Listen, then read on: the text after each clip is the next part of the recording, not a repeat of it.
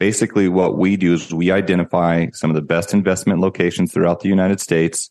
We build teams in those areas to either renovate or build houses, lease and professionally manage them and then are and then sell them to investors. So we we bring turnkey investment properties in locations where we have confidence in and have teams established so people can easily scale or diversify their portfolio into some of these different markets that that have attractive returns.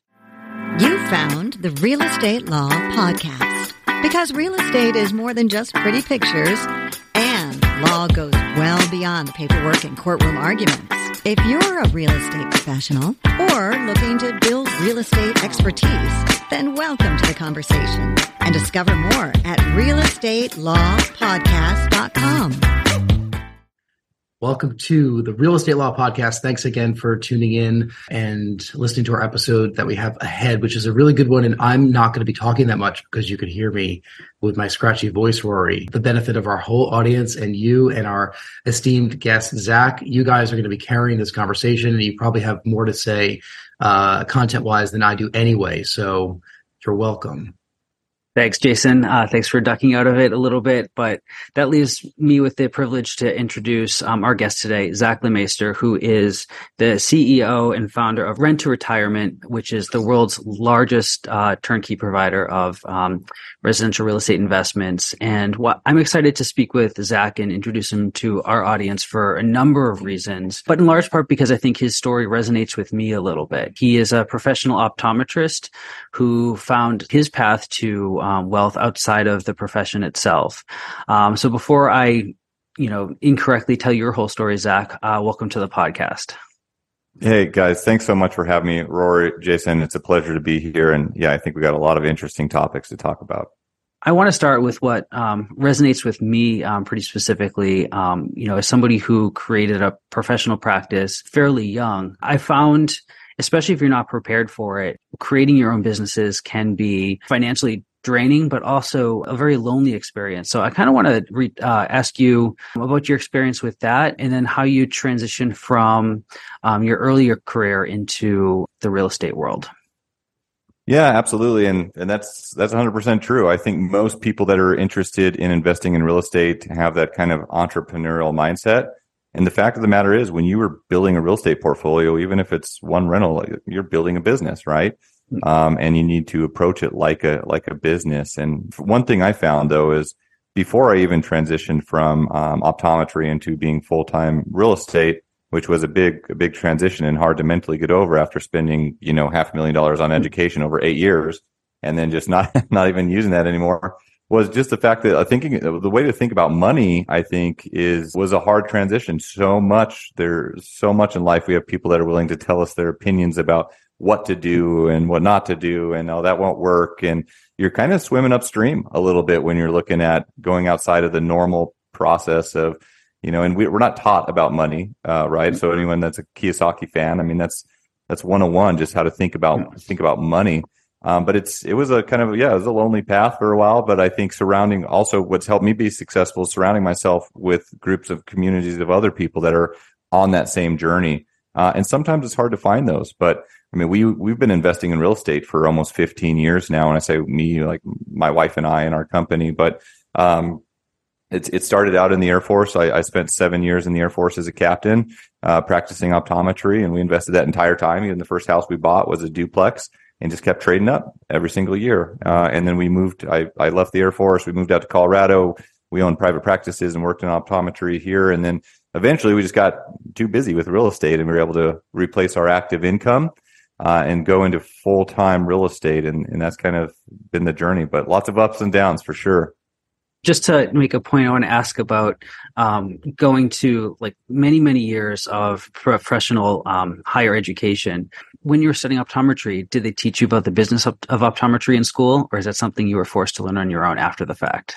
We had we had one course that was a one elective hour is even an elective hour um, and i took it but it was uh it was one business course and um, i think we like came up with uh it was kind of a joke we came up with our business name and like mission mm-hmm. and vision statement you know and that, that was the extent of it and what i found and probably a lot of people can uh, relate to this especially in the healthcare uh, world, like you're wearing multiple hats, right? If you're in Mhm. private practice, you're a business owner and and you're a uh, physician, right? And you're seeing patients, and it's like not many people can be really good at both, and often we find people lacking in the business acumen.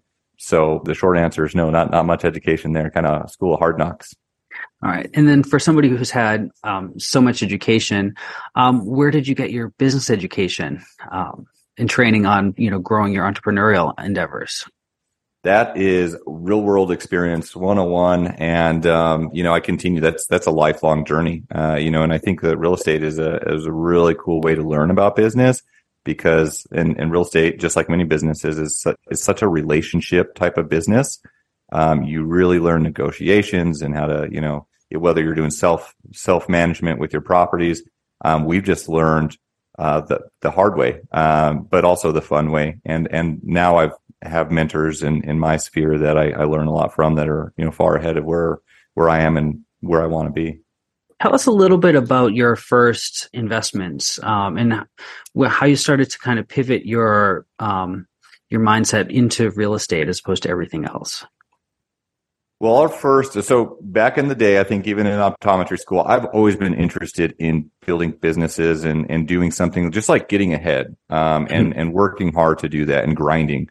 I mean, there was a point in time when I was in the Air Force, I had, I actually had private practice clinics in, in town where I was, you know, Tuesday, Thursday evenings. I was there seeing patients Saturday, Sunday. I was seven days a week, um, running that business as well as full time with the Air Force.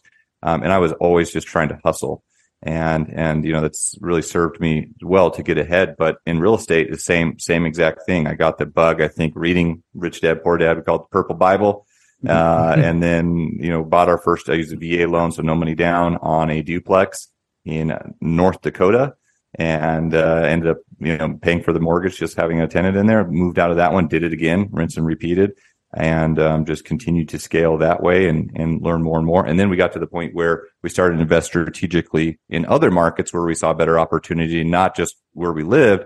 And that's what allowed us to exponentially increase our portfolio and, and start making this a, a real business. When did you consider yourself a real estate professional in relation to being an optometrist?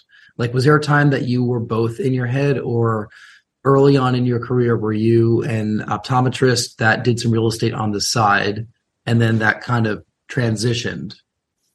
Yeah, it's probably if you if you looked at a graph, it'd be something something like this. You know what I mean? Where Mhm. there was a breaking point, and I, I left because I started. Eventually, I stopped. I like cut my work hours down to four days a week, three days, two days, one day is doing the optometry, and I've always always hustled with real estate. It started out with as a side hustle, which I think is such a cool thing, right? Like you can do, you can be a part time professional investor. Um, and and work in your W two position or or have multiple businesses and and real estate. If you get it once it's set up, it can be somewhat passive and you continue to grow it. But I remember, I mean, same sort of thing. I mean, I was I always had rentals. I actually bought my first rental property before I even started practicing as an optometrist, um, and I was always doing that. And we eventually, I mean, I, one thing I tell people too is Jason is that we've bought more and more real estate, and going back about 15 years now every single year we've bought more than the previous year. We've continued to scale. Mm-hmm. Sometimes that's hard. We have to raise private capital. We've gone through 1031 exchanges. Um, you know, where we're buying millions of dollars of real estate every single year to our to just hold in our own portfolio. But I mean, there was times in, in where I was, uh, you know, in, in lunch in between patients, um, you know, making offers on properties and uh, coordinating that stuff. You know, early morning, I would drive where I lived in North Dakota. The base was about 45 minutes away. And of course, you know, winter storms, it could be an hour and a half sometimes commute. I was on the phone making offers, you know, and stuff mm-hmm. uh, during that time. And I was uh, utilizing that. But eventually it got to the point where it's like, hey, you, you got to choose a path and fully commit. And, and we chose real estate. And of course, that's way more lucrative anyway. So. And that's an interesting question, Jason, um, because I've worked with a number of professionals who have had um, successful small um, practices or law practices or other endeavors, and they end up turning to real estate investments um, as their retirement in many cases because either the education and getting the business started meant that they're later in life um, getting started th- with retirement planning, so they want to make up the difference, or they just look around and see that some of the traditional retirement accounts that are out there um, aren't ne- necessarily the best opportunity if it's if you're the employer and the employee um, themselves. Mm-hmm. Can I make a comment about that also? You know, talk about identity and work. I mean, like yep. work is so ingrained in all of our identities. You know, usually when you're meeting someone for the first time, you ask them, you know, so what do you do, right? Um, and and you know, Zach, you went to school for optometry, and then you served the country uh, and you practice that. You know, I had a career before I called myself a real estate investor full time, but I'm still trying to get over that. Like, you know, I remember, you know, the the, the pre world, which was not that long ago, but I had that same hmm. transition where, you know, 2016 is when we start, started investing on the side.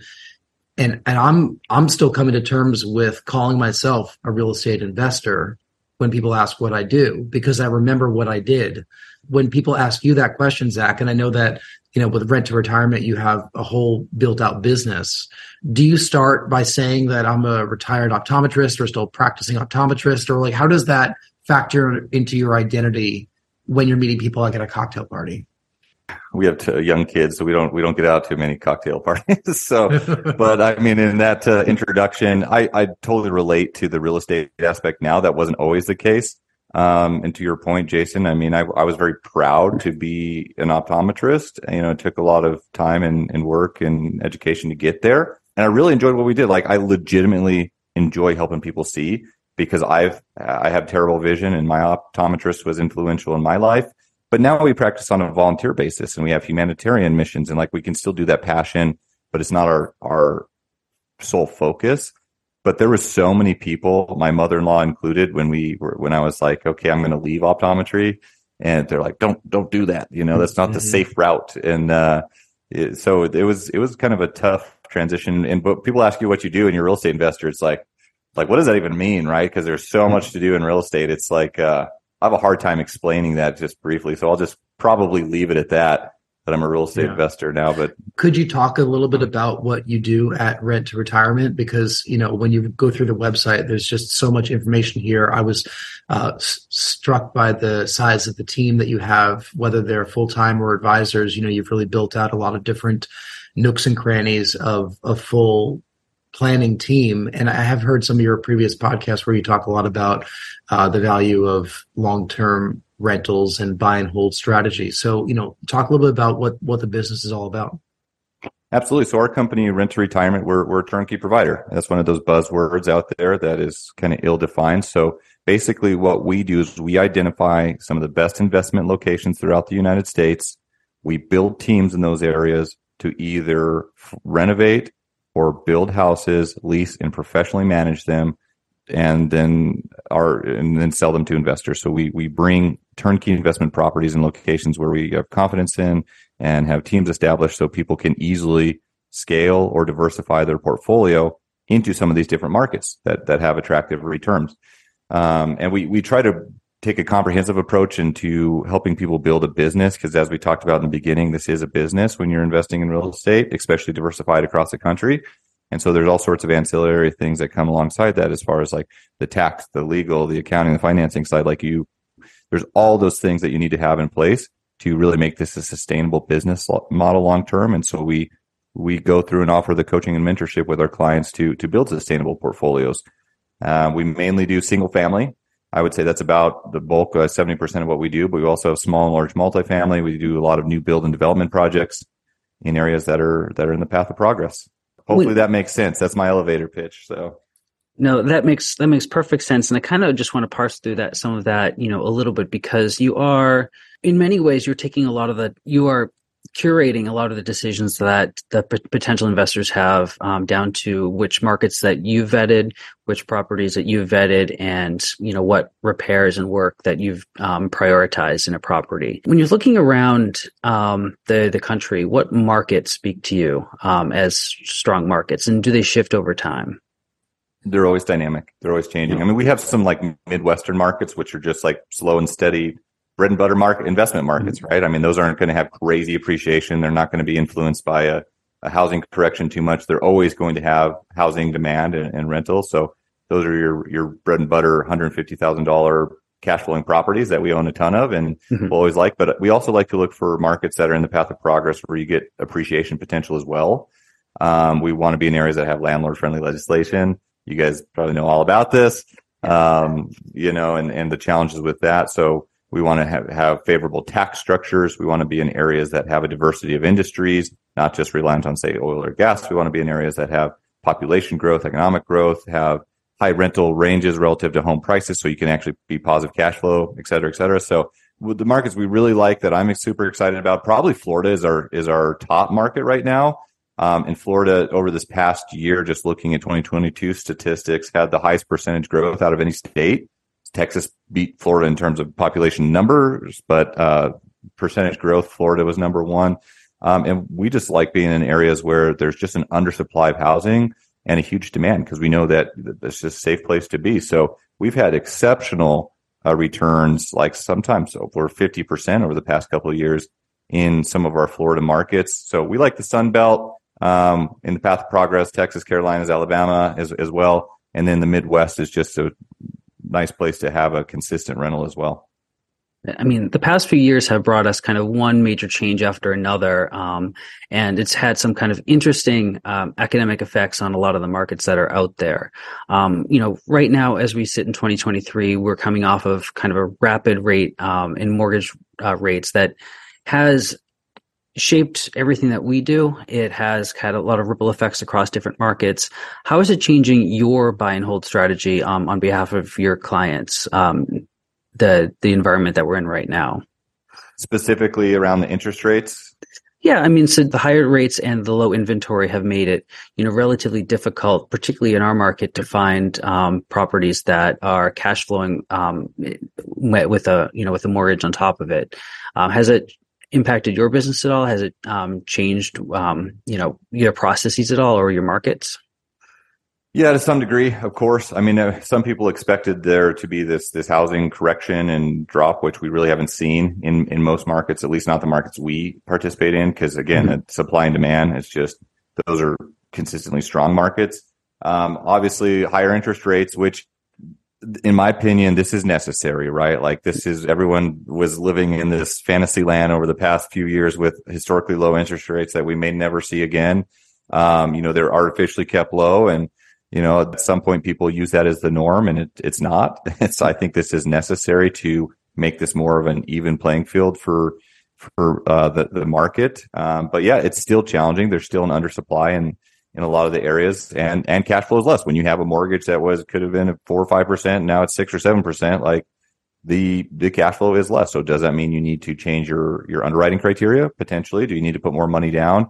Um, you know potentially yes. And so you, we've sharpened the pencil a little bit in terms of our our offers and and how we're underwriting properties but the fundamentals of real estate really haven't changed and you know especially with the tax benefits that that are still very attractive in in this year like they were last year um, you know we're still seeing people be very active. If they're if not i mean over the past six months i would say on the tail end of 2022 people had this a little bit of this fear factor of oh we don't know what's happening. And now they've maybe come to terms like oh now this is normal. And this mm-hmm. is what we expect. And you know as long as you as long as you have a strategy in place and you're working with the right people in the right market you can be successful in any cycle, right? And the people that are really successful in real estate, um, and people that I get mentored by, they're always buying. They're not talking about, oh, interest rates are higher now. They're talking about this is how I'm being successful right now, right? So we try to emulate that. Um, that's great. So, you know, I kind of also want to let you give a little bit of pitch for kind of your um, segment of the business, and that being turnkey. Um, you know, why should um, a prospective investor look to a turnkey provider instead of kind of going out and doing everything on their own? Yeah, I think there's a lot of benefits to turnkey in terms of, and obviously I'm biased, this is our business, but most of our investors do not only buy properties with us. They see this fills a need and a demand to the level that they want to invest. And they're also going out and doing some of their own things. However, there are some people that are busy professionals that they like real estate and they have no interest in self managing or you know, going through that. And so that's, that serves a, a perfect uh, niche for that. But turnkey is a great option for people to say get started if they've never bought a property and they need some handholding. They want to avoid the common pitfalls and they want the, you know, the education process throughout that. Uh, that's what we strive to, to offer is the education for someone to be successful long term. Um, or if it's their first time investing out of state, if they simply just want to diversify across some of these areas, turnkey is an easy way to do that versus having to build your own team from the ground up in an area, which is a huge lift and can have, you know, a lot of challenges to do so. Um, and also just people that want to scale quicker. They want to acquire more properties. They are full-time investors and they just, you know, they're doing what they're doing. And then, they, but they want to still put their money into real estate assets in these markets and just buy more property. So those are kind of, I think, the, the demographics of people that we often see come through the turnkey space. Okay. And you know, I'd be remiss if I didn't ask um, a little bit more in depth about why we why we real estate investors do all this in the first place. And you know, the words that come to mind are you know financial independence and retirement. But those terms mean a lot of different things to a lot of different people. Um, and since you work with people to bring them toward financial independence um, into retirement, uh, would you mind taking a crack at defining those for us? Yeah, and I'll try to define them um, actually with a, a, financial picture and exact numbers because financial. Well, first of all, I'll say that real estate investing, at least in in my opinion, is a lifelong journey, um, and ideally something that if we leave as a legacy, right? Not not only we're talking about generational wealth with legacy financially, but legacy in terms of education and tools and resources for um, you know the people behind us that we want to uh, leave in a better place. And that's why I think that's why we're passionate about real estate. Um, and that's why we're in this business. I don't need to be working in this business today, but I enjoy helping people accomplish their goals and see the light and be successful in, in real estate. But most of the time, there's different levels of like retirement per se. And a lot of us, this is a foreign subject. Initially, it's just like, oh, I want to pay my, pay my, uh, expenses, right? So that's, whatever that is, three to five thousand dollars a month. Like that's the first goal I want to get to. And sometimes your mind doesn't allow you to think past that until you reach that goal. And then from there, it's it's the next step of retirement, which is re- or financial independence, which is replacing your active income um, through rental real estate. And this could be being an active investor or pat- through passive real estate. We try to look at building a passive portfolio. Otherwise, you're just trading one job for the other. Um, and so that's, you know, whether that's, I mean, the most common number we hear is $10,000 a month. That's my goal. And then once people achieve that, it's like, oh, I can actually increase my level of, um, you know, expenses and, and, and lifestyle and, and also look at, yes, how do I create that, that legacy? And so those are kind of the three stages that we, we walk people through. And I mean, a lot of that feels um, you're dealing with numbers and you're dealing with the calculations and the real estate investments, but you're actually holding people's hands as they kind of transform their lives, kind of take on different mindsets. I know when we first started doing real estate investing, um, the concept of financial independence and certainly retirement felt strange. Retirement is, you know, sitting on the beach when you're an elderly person, um, enjoying your last few years.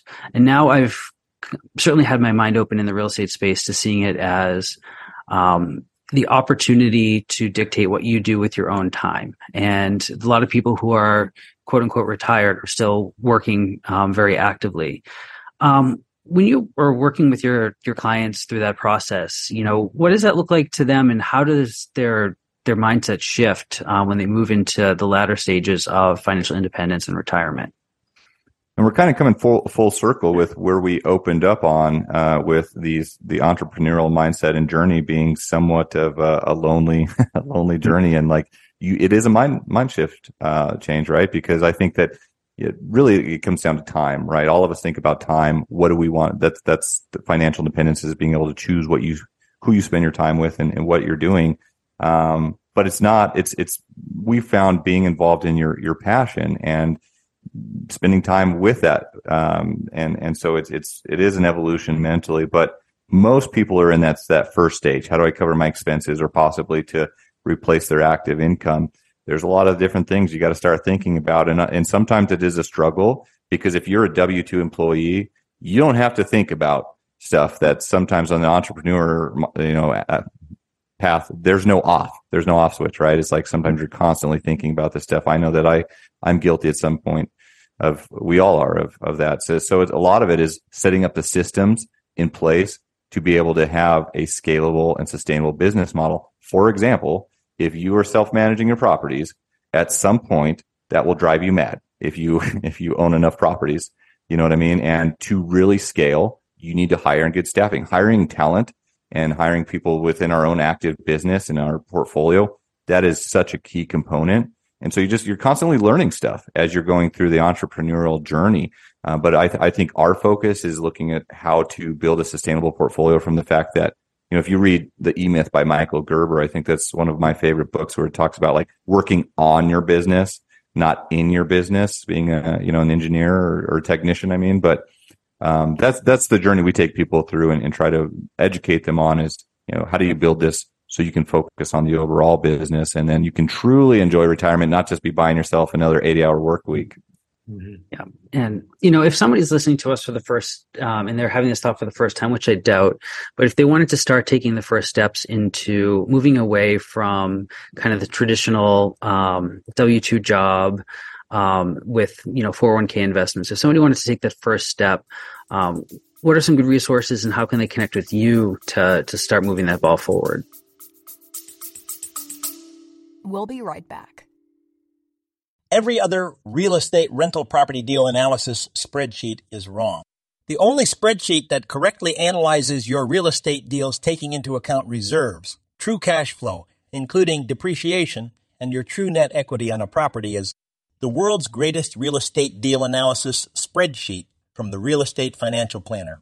Download a free copy today and finally start analyzing your rental properties correctly. Go to refp.info forward slash free to download it today. Yeah, and if, if they haven't bought their first property, I would say that's step one. You know, mm-hmm. sometimes we, we all get in the analysis paralysis, uh, and that's fine. Like, you know, there's always something, politics, COVID, interest rates, recession, war, whatever the kid, there's always going to be noise and excuses. Like there's, there's always opportunity too. Um, and so I would encourage someone to, if they're interested in real estate, like buy your first property. If that so happens to be via turnkey route, fantastic. If not, fantastic. Just do it. Um, but if they want to uh, learn about my company or connect with our team, you know, we're happy to. We don't charge anything for education. We make our money through the renovation and sale of the properties. Um, you know, but we're happy to spend time to go through and map out your goals and strategy plan and talk about some of the best investment markets. They can go to renttoretirement.com. That's rent to retirement.com and uh, you know learn more about us look at inventory schedule a time to meet with my team. Actually i want to float kind of one avatar of buyer that we see in our market here. So you know we're in boston which is you know it doesn't come up in a lot of people's um, hot investment list, but it's a it's a market where the supply um, definitely can't meet the demand for housing, um, but a very you know landlord friendly or very tenant friendly state in the first place we see a lot of people who are looking for the first time their their primary residence and their first time home um, and they are priced out of the market um, and i think interest rates do matter for this particular person. But a lot of those people now are actually getting an investment property as the first property that they've ever owned. Um, you know when it comes to investing in um, investment properties versus you know having a, a primary residence do you think people need to wait to invest in an investment property until they own their their primary residence, or can they jump right in? huge topic here. They, I think you absolutely can own an investment property. You do not have to go down the primary residence route. I mean, the big question with that too is like, is that even an asset if it's not producing mm-hmm. income? It sure is if it's appreciating, but I mean, um, I mean, otherwise it's just on the liability sheet and an expense. But uh, yeah, I, I think investing you don't have to you don't have to wait until you own your primary residence. I mean, walking through and evaluating the property, it's really the same process with the additional layer of okay, let's let's look at the business side of this and analyze the numbers. A lot of people will buy primary residence and then move out of it and then use that as a rental, right? Or maybe you combined it where you um, have a uh, like a duplex, or you do some house hacking where you rent out half and um, you know live in the other half, so you can combine it like like we did for our first one. So uh, but we have a lot of people that live in expensive markets, and it frankly just makes more sense for them to rent um, than it does to to buy a house there. And they have large rental portfolios, right? And their and their cash flow on their rentals are more than covering their their rent numbers. Um, so to each their own, but do not, yeah, if you haven't bought a property yet, don't do not think that you have to buy your primary first before you buy an investment property. That's actually fascinating to hear. You know, we've always been in the mindset of buy, buy, buy, you know, just us personally. In fact, the office that Rory is sitting in, we own that also because we didn't want to pay rent to somebody else for office space, right? So we looked around a little bit and we're like, screw this, you know, hmm. just let's go find somewhere that we could actually buy and own, and, and and that worked out really well for us. Um, but yeah, you know, markets like Boston, what we did personally, you know, we traded up a couple times in the city and we did use the equity as a bit of a piggy bank, you know, whereas a lot of people just want to pay their mortgage down and then say that they don't owe anything on their primary home and they could just be fat and happy. We put that money to work, you know. So we took out home equity lines of credit multiple times. We put that uh, that equity into investment properties that are cash flowing properties. Uh, we were able to trade up, and then we moved out of Boston uh, traded down mortgage uh, size wise and double the size of where we're living and you know on the portfolio goes. So you know everyone has their own pathway as to how they do it. Um, but you know i'm glad that you mentioned uh, you know the the debate of is your primary home an asset or a liability? It could be either. It's just how you hold it. You know i've always been under the mindset of my primary home or our primary home is an asset uh, because we're not going to wrap up all our money in it. You know, if it appreciates in value, which every one of them has, we're going to use that to our advantage, which we have. I love that. And there is such a thing as return on equity, right? And yeah, so mm-hmm. and ca- capital to invest is the most limiting factor for everybody. And so being creative with using things like HELOCs to expand your portfolio, just another resource. It's been a combination of you know smarts and some dumb luck. I mean, we ended up in a really good neighborhood in Boston that got really hot. So you know, I can't say that in 2003 I had the foresight to be where we are today. But uh, hey, part of real estate is just persistence and waiting, and it's being smart, right?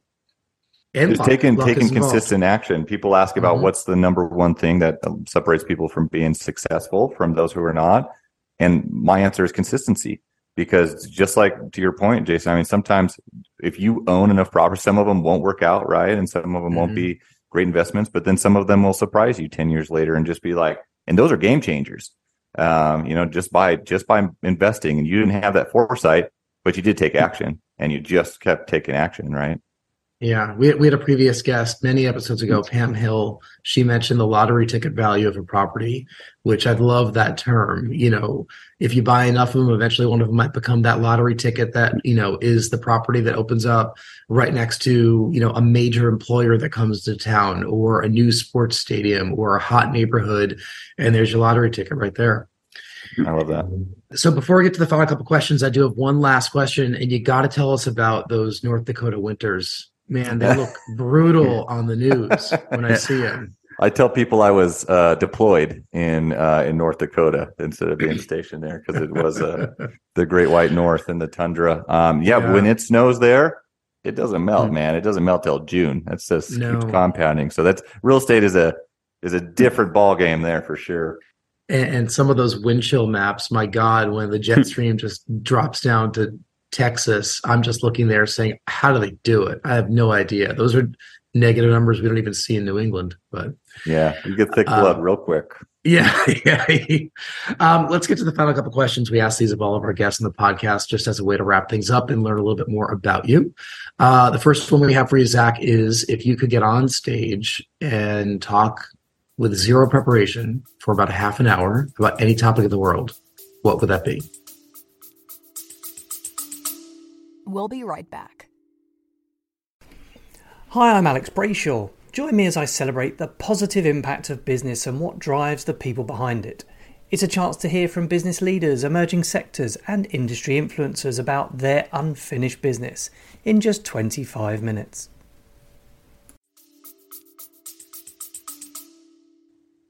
I mean, it's probably all the stuff we've we've just already talked about, right? I, I think uh, obviously I'm very passionate about real estate. My favorite my favorite topic in real estate though is actually tax. Uh, we talk about taxes. We our goal is to buy because we are real estate professionals, buy enough real estate every year to reduce our taxable income to zero via cost segs mainly. Um, mm-hmm. but this is um, I mean that when you when we learned about the tax benefits of real estate and and how to strategically use that, that changed our trajectory of our investing and really allowed us to expedite things. So while that is a pretty dry topic for most, I really like talking about the entrepreneurial journey. And to Rory's uh, initial points, I mean that's that's tough stuff. And when I when I hear people that are kind of going through or have gone through positions where I I am currently and that's super motivating and those are the most influential things for me Yeah, that is not a dry topic to hmm. Rory and me. We just did our first two cost seg studies, and it's eye opening. I love it. Awesome. Yeah. What what do they say? It's not the money that you make; it's the money that you keep. the money that you keep and then the, that money reinvested is just like when you actually run an ROI on that. I mean, yes, it's deferred depreciation, but you can 1031 that. But I mean, just mm-hmm. a simple fact of like being in high tax brackets and then not paying that money to Uncle Sam and then reinvesting it.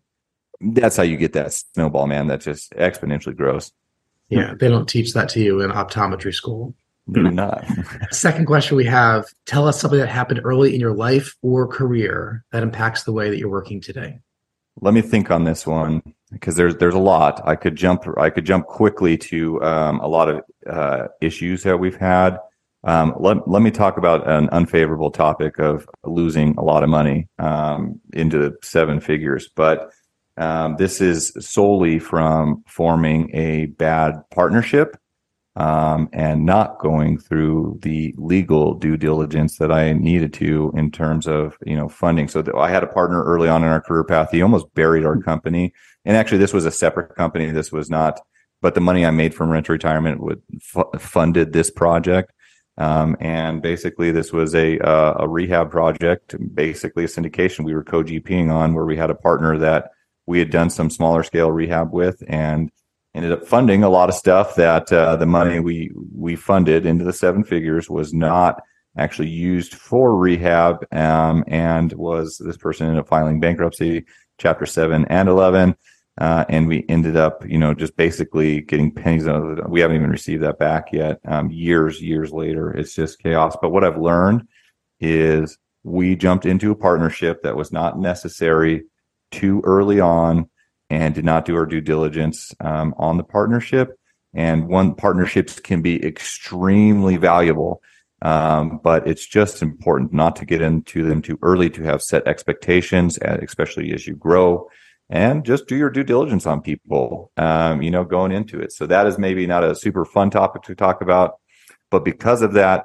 Um, in the learning lesson through that, we, we've been able to form um, new partnerships that have just been great one of my mentors always told me in real estate that you always you, you either make money or you learn and that was his way of saying you know you lose money but all those things the school of hard knocks i mean if you apply it um, you know it just allows you to be that much more successful moving forward That is one of the best answers we've had for that question. Rory, we need to get into the habit of not asking the final three questions in advance because we didn't prep you, Zach, with those questions. Um, yeah, so thank you for sharing that. Yeah, and that's I mean, there's we could talk for another hour about I think the dangers of not entering into partnerships and the dangers of entering into partnerships um, because there are a lot a lot of problems both ways. Um, but I thank you for that answer because I'm sure that was not um, you know, it was learning experience, but I'm sure it was not one that um, that you remember fondly. I will say this though, because of because of that bad experience, we actually got introduced to other people.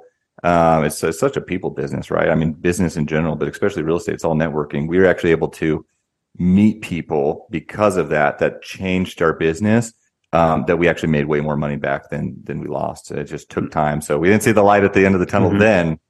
But I mean, it's just it's interesting how it comes uh, full circle. Yeah, it's wild. That is wild. Final question we have tell us something that you're listening to or watching or reading these days. It could be anything in the world. All right, I'll throw out uh, a YouTube star who's kind of intrigued me recently, um, Alex Hormozi. Um, I don't know if anyone watches him, but he's just this young entrepreneur that is just really kind of blowing my mind. Um, I love watching his stuff, and I've I've transitioned like really early on in our career. It was all real estate education, real estate, real estate, real estate, and then it became more business, business, business, and focusing on scaling the business. Um, I really enjoy his stuff. Uh, his book, Hundred Million Dollar Offers, is is great. Um, yeah, and uh, we we follow Bigger Pockets a lot on the real estate Yeah. and business side. Um, so you know, hopefully that's a value. I just found your BP um, profile page. Actually, I saw a video that you shot at BPCon this year. I was also there, uh, but Oh, as nice. were you know thousands of people, so I'm not surprised that we didn't cross paths. Well, we do a lot of advertising with them too, so you'll you know. I was wondering why you were in their podcast studio. Were, were did you have access to that because you're an advertiser? Um, no, they didn't because they were very particular about the guests. Like you can't buy podcasts with them. You can't. They wanted to be very just organically education based. What we did there, um, and that's just I I began to know some of the hosts there and um, you know collaborate on different stuff. And I I was able to sit in on a, rookie podcast. We did a live rookie yep. podcast recording there, so that's what we use the studio for. And then and actually we were able to use it for some of our own recording as well. Yeah, yeah, I love that podcast. I saw um, one of the hosts. What, what's the woman's name? That's the host. Do you remember? Ashley. Ashley, sure. yeah, mm-hmm. she she was also in charge of one of the panels there that I sat through. So awesome, yeah, that's um, great. Rory, why don't you bring it home? I shouldn't be talking right now with this voice that I have. Um, yeah, so I just want to, you know, before we depart, if it, you know, we mentioned it earlier, but remind our listeners where they can find you and reach out to you. Absolutely. Um, best place is to visit our website, rent2retirement.com. That's rent to retirement.com. That has links to all our social media. 800 number is 800 uh, 311 6781. Um, but yeah, I mean, we got a ton of resources out there. Our goal is to add value to anyone that comes in our community. We're all active investors here on the same journey. We do a lot of short term rentals and commercial and multifamily and single family. So um, please reach out and we'll be happy to schedule a time with, you know, with anyone. Well, thank you for joining us, Zach. And if you're looking for Jason, you can reach Jason at jason at nexthometitletown.com. Um, his voice will be back by the time you hear this anyway, but you can send him an email directly there. And if you're looking for me, Rory Gill, I'm available through my law practice, Urban Village Legal. That's urbanvillagelegal.com. And Next Home Titletown, my brokerage. That's nexthometitletown.com. Thank you, Zach, uh, for joining us on the podcast. And thank you all for listening. Thank you. This has been the Real Estate Law Podcast. Because real estate is more than just pretty pictures, and law goes well beyond the paperwork and courtroom arguments. We're powered by Next Home Titletown, Greater Boston's progressive real estate brokerage. More at nexthometitletown.com. And Urban Village Legal, Massachusetts Real Estate Counsel, serving savvy property owners, lenders, and investors. More at urbanvillagelegal.com. Today's conversation was not legal advice, but we hope you found it entertaining and informative. Discover more at realestatelawpodcast.com. Thank you for listening.